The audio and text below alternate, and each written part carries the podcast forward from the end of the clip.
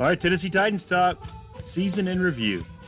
Big fella, that trip to Miami will have to wait, but proud of this team. Oh, I still have to cancel my plane ticket now that you mention it, but uh, yeah, it'll have to wait. You know what won't wait is the excitement that we're going to carry over to next season because I we we as a team have nothing to be ashamed of. Hold our heads high. We've got a lot to be proud of. So I'm I'm super proud of all all of our fans. I'm super proud of this team. Landon, a lot to be happy about when we look at 2019 as a season, right? Oh, absolutely. Especially down the stretch, we really punched above our weight, even with how good we were with Tannehill. To beat the Patriots in Foxborough, to beat the number one seed, and to hang around for 45 minutes in Kansas City is an outstanding season considering how we started and still how flawed this team was. We have some major holes, especially at pass rush. Our defensive secondary got exposed a bit. And for all that to come down to us making to the Final Four, I'll take that any day of the week, even though a loss that close to the ultimate goal stings. On this podcast, we're going to discuss the Chiefs, but briefly. We uh, we all watched that game, and we're going to give our thoughts. But for most of this episode, we're going to talk season awards, and uh, we'll do some unique ones. We'll talk about some players that aren't being talked about uh, necessarily this week. We'll sort of have a discussion about our best players, our most improved players, and uh, a lot of other unique things, and kind of just put a nice little bow on this terrific season that we wound up having. Just super fun. Landon, your thoughts on uh, Kansas City Sunday afternoon loss AFC Championship game? If I had to summarize that game, it's frustrating. It's wasted potential because our first three drives, we scored every single time. Our play calling was clicking. They couldn't do a thing to stop us. We had the ball twice as long as they did midway through the second quarter, and they were only down three. Our defense, once again, had its worst performance of the season. Both their worst performances came against the Chiefs.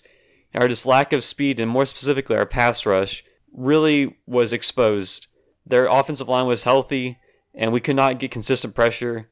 They didn't get called for a single hold, which you can argue was a bit is a bit of a stretch, but still, you've got to get pressure on the best quarterbacks in the playoffs if you have hopes of winning. And we just couldn't. And even on the last couple drives, Sammy Watkins sneaks behind everyone for a big play touchdown because Mahomes is just standing there and sitting, and he has all the time in the world.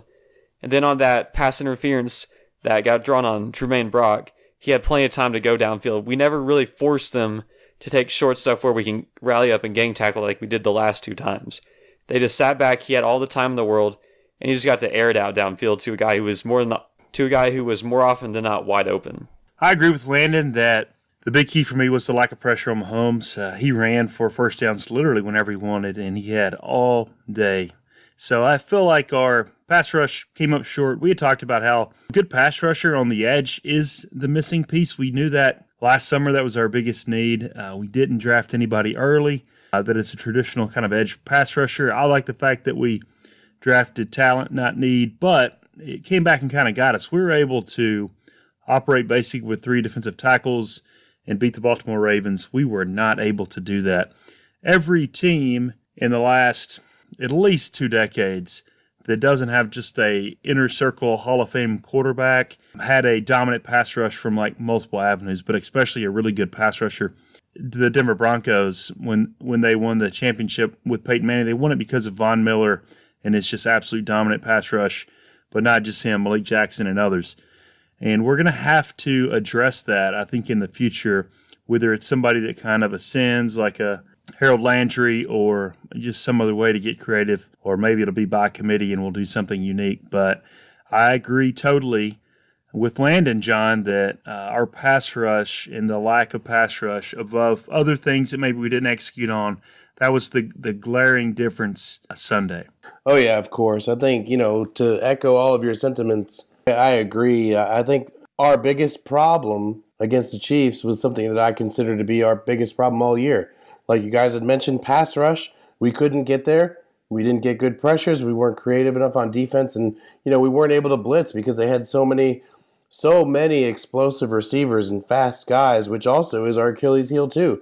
We give up big plays, like you talked about the Watkins catch, and you know when we're out of position and let Mahomes run for a 25 yard touchdown. Those are the things that kill us as a team. So I think if we clean up our pass rush and we get, like you said, a good uh, either a good complementary player to Harold Landry and watch him take the ne- take the next step and kind of develop our interior pass rush as well. we're going to win these kind of games and we're going to be here again. I've seen a lot on social media about the, the calls and the no calls. And, you know, referees, they're under scrutiny all the time. If we're looking at that specifically in a game, you know, there's a good chance we might not deserve to win. So I think you have to take the, the penalties out of it unless it's egregious, like last year with the Saints and the Rams. And that's a different conversation for another day. But I think uh, on Sunday, we were up for the challenge. We just ran out of time and ran out of creativity. So I'd like to see us continue to build on those areas and kind of expand on what we did this year. And I think we'll be better prepared next year. We've seen teams, three teams last offseason that consider themselves contenders, go out and get a pass rusher, whether it's from a trade from a franchise tag or something else.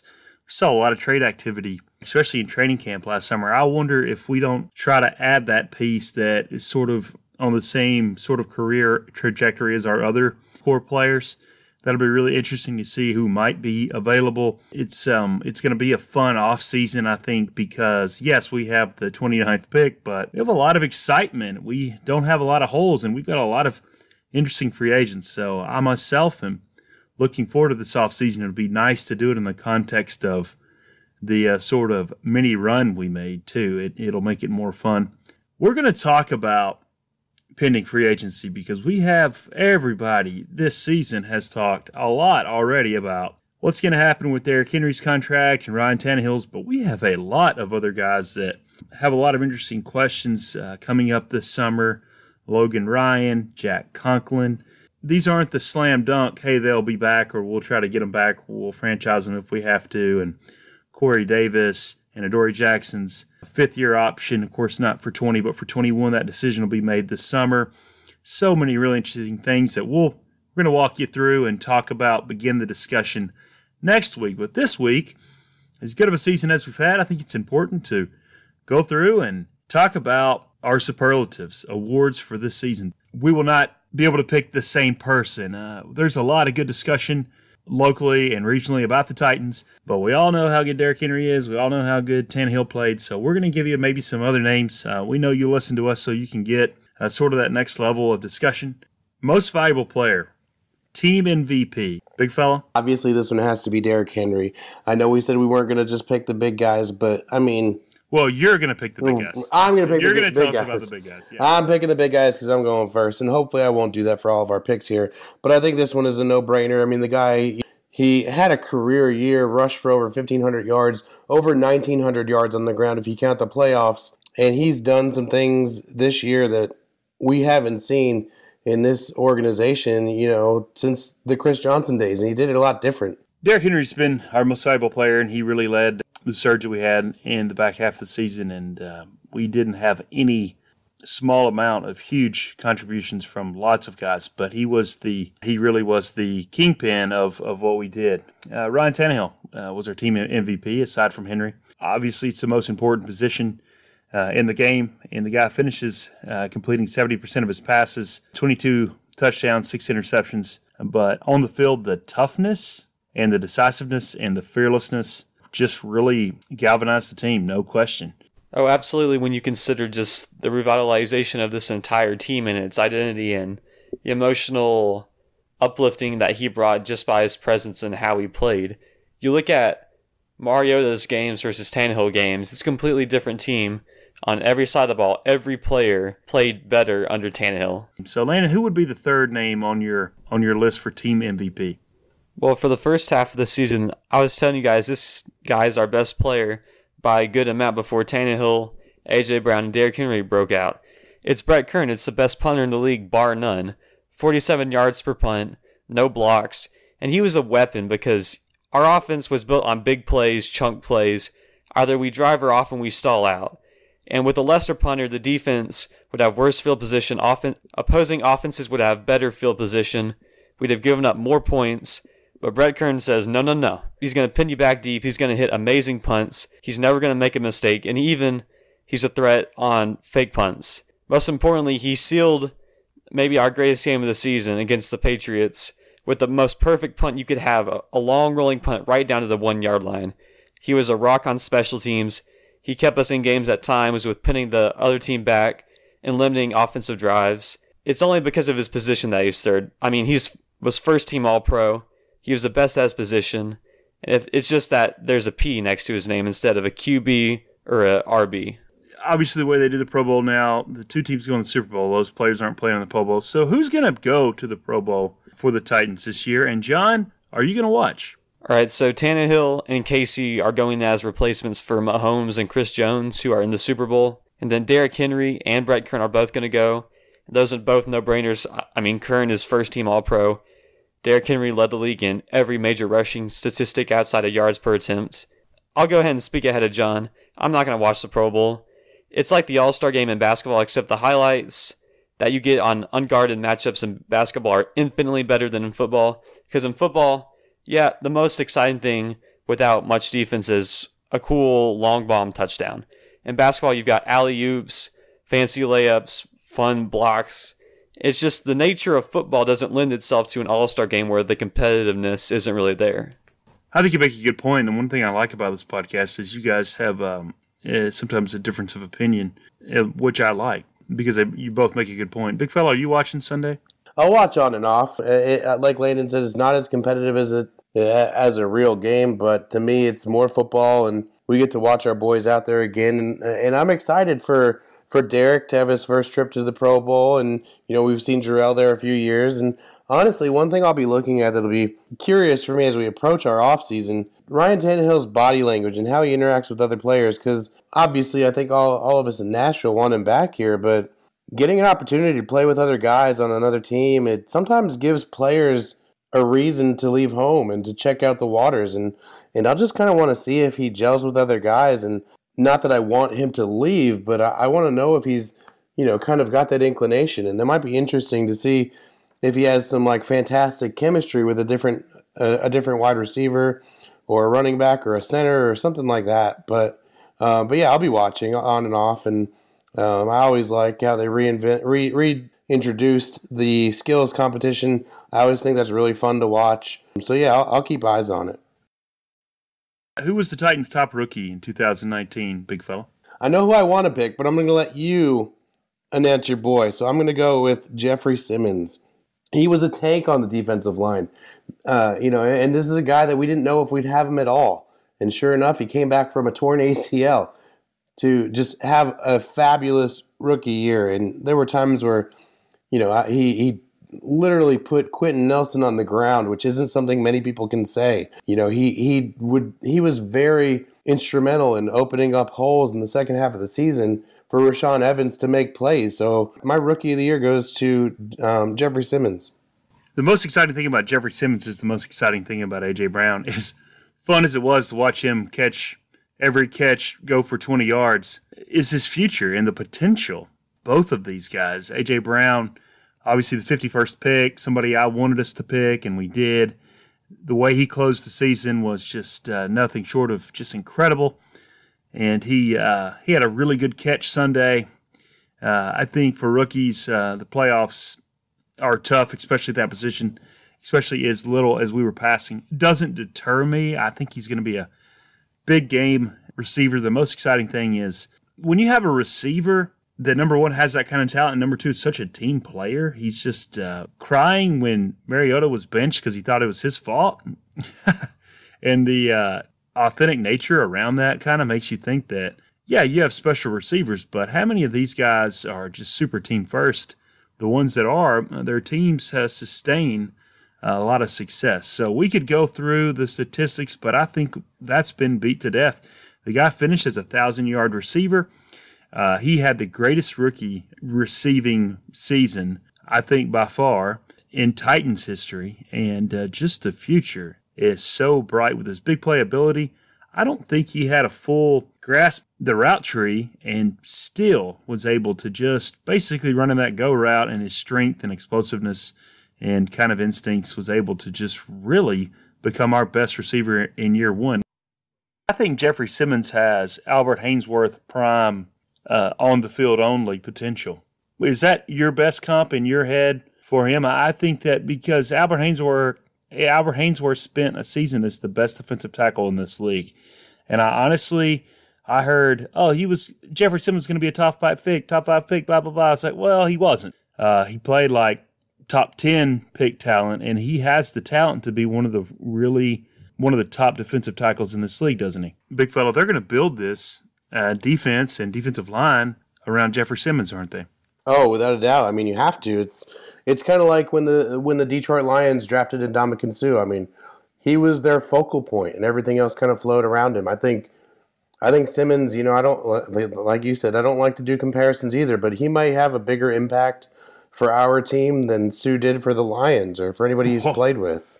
Wow. I mean, yeah, he's that big and he's that monstrous. And I think when he finally figures it all out, you know, we're gonna have a lot of a lot of these all pro campaigns for him, and uh, I just really look look forward to it. And you know, like Landon said, he's not a he he's a hand in the dirt guy. He's not a traditional end, so he he that's where he does his best, right over the center and guard. And I really look forward to a defensive scheme that kind of really emphasizes his strengths and kind of helps him to develop into a true pro. And I think the sky's the limit for him. So our first round pick, Jeffrey Simmons from Mississippi State. Second round pick, AJ Brown from Ole Miss. Uh, God bless the state of Mississippi, right? Third round pick, Nate Davis from Charlotte. Fourth round pick, Amani Hooker from Iowa. Later on in that round, D'Andre Walker from Georgia, who was hurt and we haven't seen, but people are excited about. I think he has a, a future and a place on this roster. And then, of course, in the sixth round, number uh, 188th overall, David Long from West Virginia everyone listening to this podcast knows all those names because they all made the team, and they were all, except for D'Andre Walker, because of his injury, they were all in the field during the playoffs.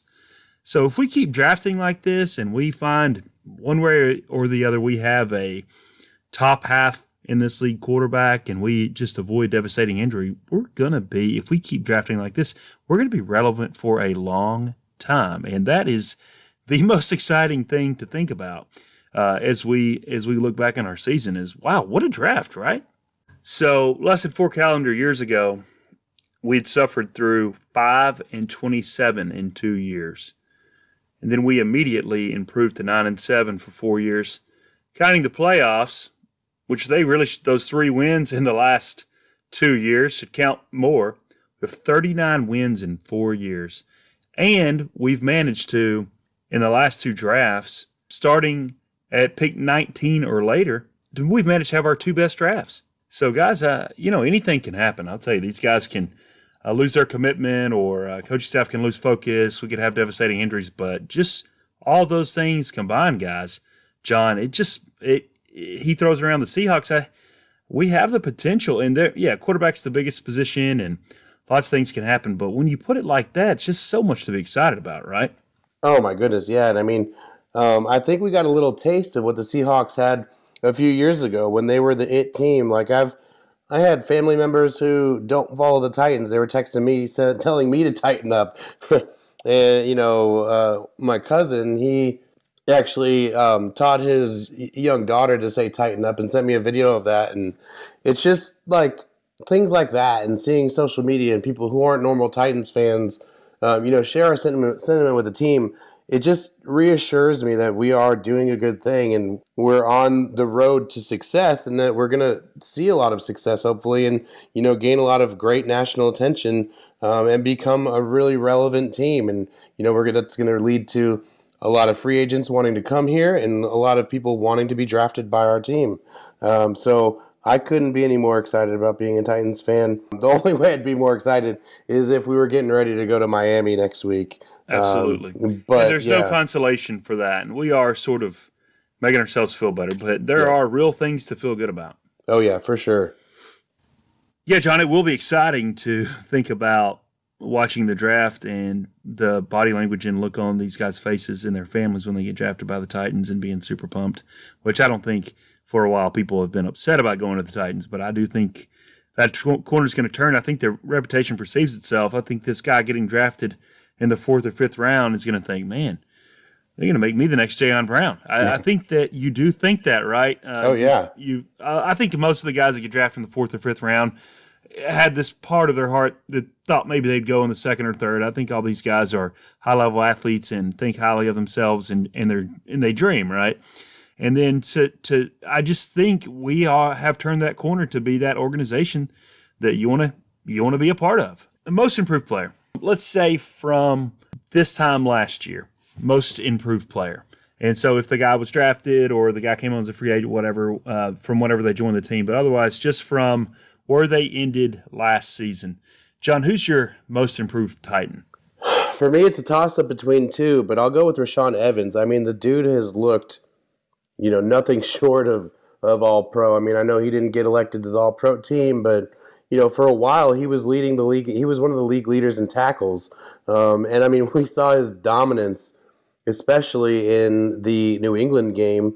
And the dude was all over the field making fourth down stops, flying through the air, just literally taking over the game, which is what we need in a, a dominant middle linebacker. And he he fits the bill. I, I was excited when we drafted him, but a little bit, you know, cautious because there's some pretty big shoes to fill, you know, especially for, you know, a middle linebacker in the NFL. You have to be this dominant figure I was a little worried, but he has removed all doubt, and you know I, I feel super confident about his progression as a pro, and he just to me he looked the part and he played the part. Well, we have the NFL's most improved player, and that's Ryan Tannehill. So it's interesting. Uh, he's not on this list for me, but I think we know it. I mean, he's the NFL's most improved player. But for the purposes and how we're asking the question, who did we need to step up or this all wasn't going to come together? We already had a lot of good players. I mean, Kenny Vaccaro, Logan Ryan, these guys were already good. They already played well last year. Jack Conklin, the last game of last season, obviously the injury issues uh, in coming back from his injury the last game of the previous year. I had real questions about whether we were going to ever see um, high level Jack Conklin again. And I think the team did too. They didn't give him that fifth year option. He quietly improved like the rest of our offensive line did through this season. And uh, he was underratedly a, a, really big stalwart of the run we made. And I think, yes, Dennis Kelly is good, but Dennis Kelly is better when he can rotate around and do unique stuff. It's better to have a guy that could step up like that, and, and he did. So for me, Jack Conklin is my most improved Titan just because we absolutely had to have him back, and we, we mostly got him back there. I'm really excited for our podcast next week because, yeah, I mean, that's going to be a big part of the discussion is if we move on for Conklin, uh, because someone's going to give him big money uh, because there's money out there and there's so many teams in desperate need of a good tackle that, yeah, I mean, that's going to be maybe the biggest decision of the offseason because the other two have kind of made themselves, uh, uh, they've kind of decided themselves with their play, Tannehill and uh, Derrick Henry. So uh, the Conklin thing is because you just can't go out and find another right tackle usually can't draft one and plug and play one usually. And um, the guys that hit the market are, we've just seen how absolutely expensive the, the tackle market is. So that might be the question of the offseason.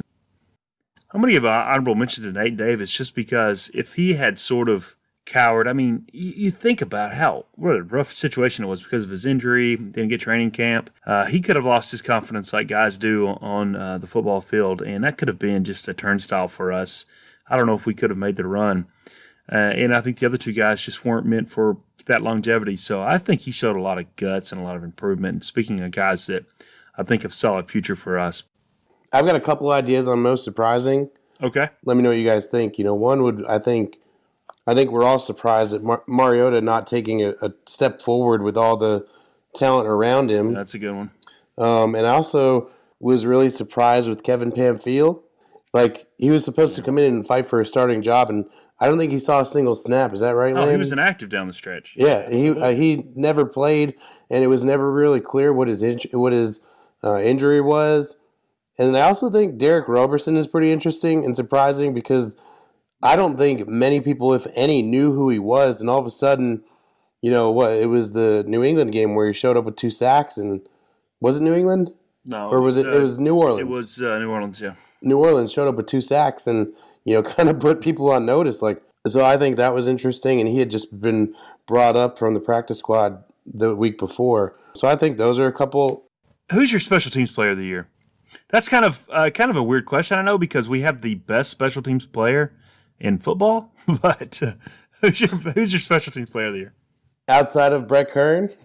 No, you can say Brett Kern. well, I think I have to say Brett Kern. I mean, he can kick, he can punt, he can pass, he can do it all. Um, and he kind of ha- he's been asked to do all that this year.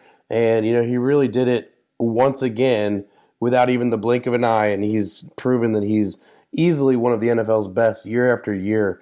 We talked about it earlier when we were talking about him specifically. It's something a lot of teams don't have, and it's so overlooked but and so underrated.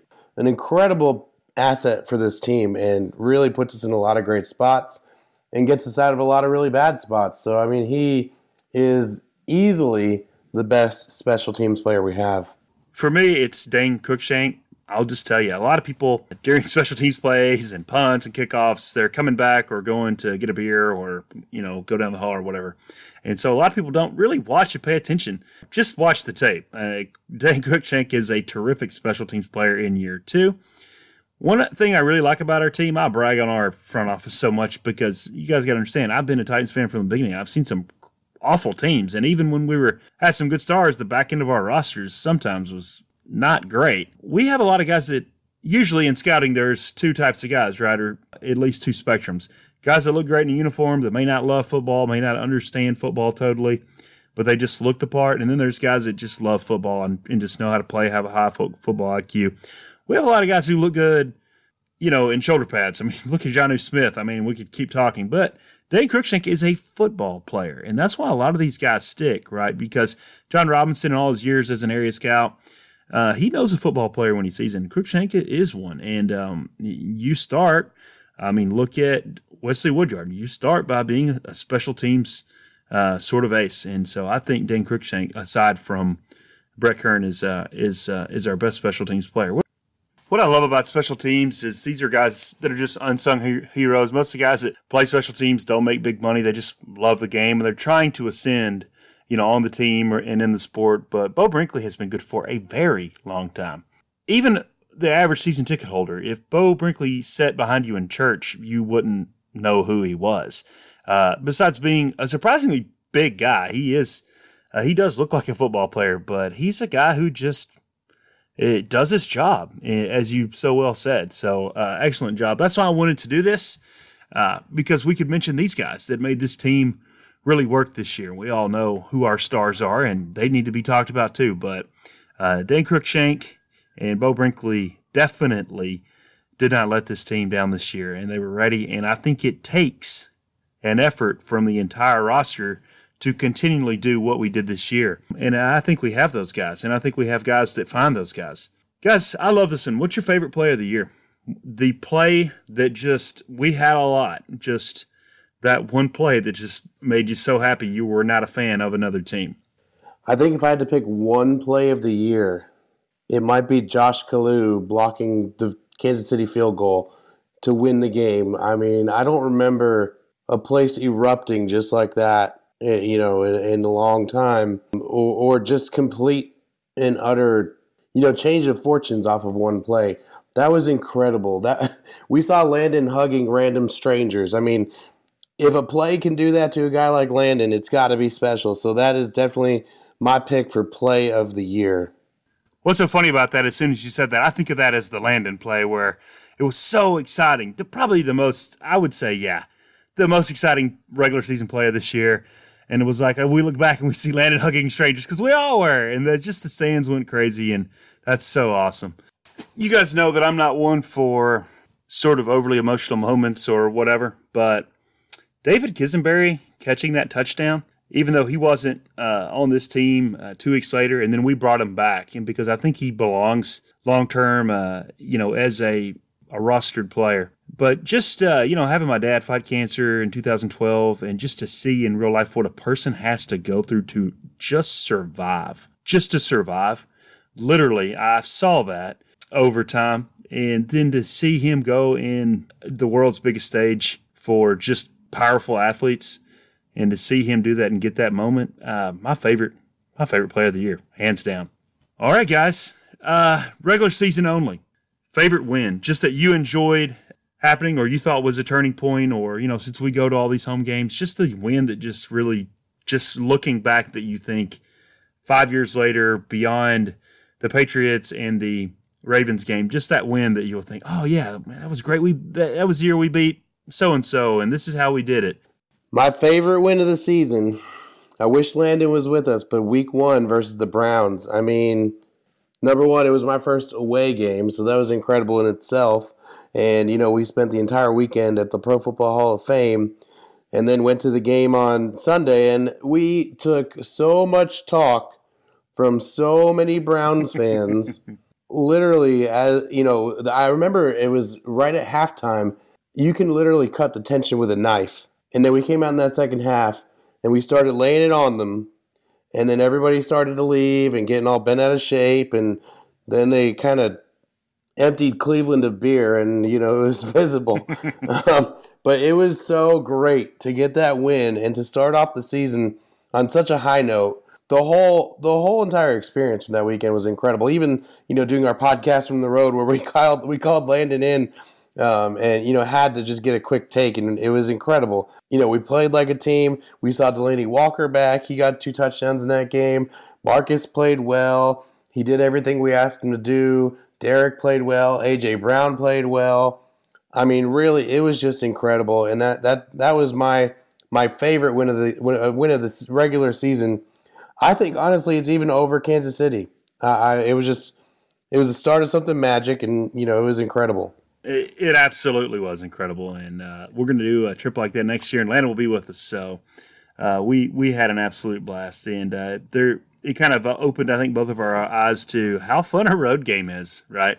Oh, without we have a, a team worth traveling to go see. Yeah, because uh, we have a chance to win these games, and uh, that's it's so fun. A friend of a friend who we went out this past Saturday to watch a basketball game. He just happened to say, "Yeah, uh, I've I've been listening to your podcast, and uh, the really great one was." he said, "My favorite was when you guys were driving back from Cleveland, and you guys." called land and you were just all ecstatic. You were all on cloud nine, and that's exactly what it was. It, we were just so fun to having uh, have won that game after all we heard that weekend and all summer, all the talk about Cleveland, and uh, boy. It was a great start to what became, you know, a, a bit of a sorted and then ultimately just a a really fun season. For me, it's Kansas City. Uh, that was uh, we were down by two touchdowns, showed a lot of character, came back, had that big play on the end, we're at home. Our crowd went crazy, and uh, it just looking back on it, it showed us that, yeah, I mean, something special could happen. I think we really started to believe, yeah, that Chargers game was a big deal, but at that point, to, to beat them, I, I just think uh, it, it, opened the door for what we thought might happen and, and could possibly happen. All right, guys, uh, that's the superlatives we're going to do. Great job on that. Super fun to walk it back and think about just appreciate what a fun season we've had. We lost some good coaches this week, and um, you know it was expected uh, just because of the season we had. But we lost some. Uh, we lost uh, a guy to retirement and another guy to a promotion. We're going to talk a little bit later about who those uh, internal promotions might be. I don't think they're going to rush to anything soon, so we hope we can talk about that next week. But big fella Kerry Coombs is going to return to Ohio State as defensive coordinator. He's going to return a better coach after two seasons uh, in the NFL with the Titans it's probably a dream job of his. I mean, but you know, who's to say he wouldn't have been our defensive coordinator after Dean Pees is retired?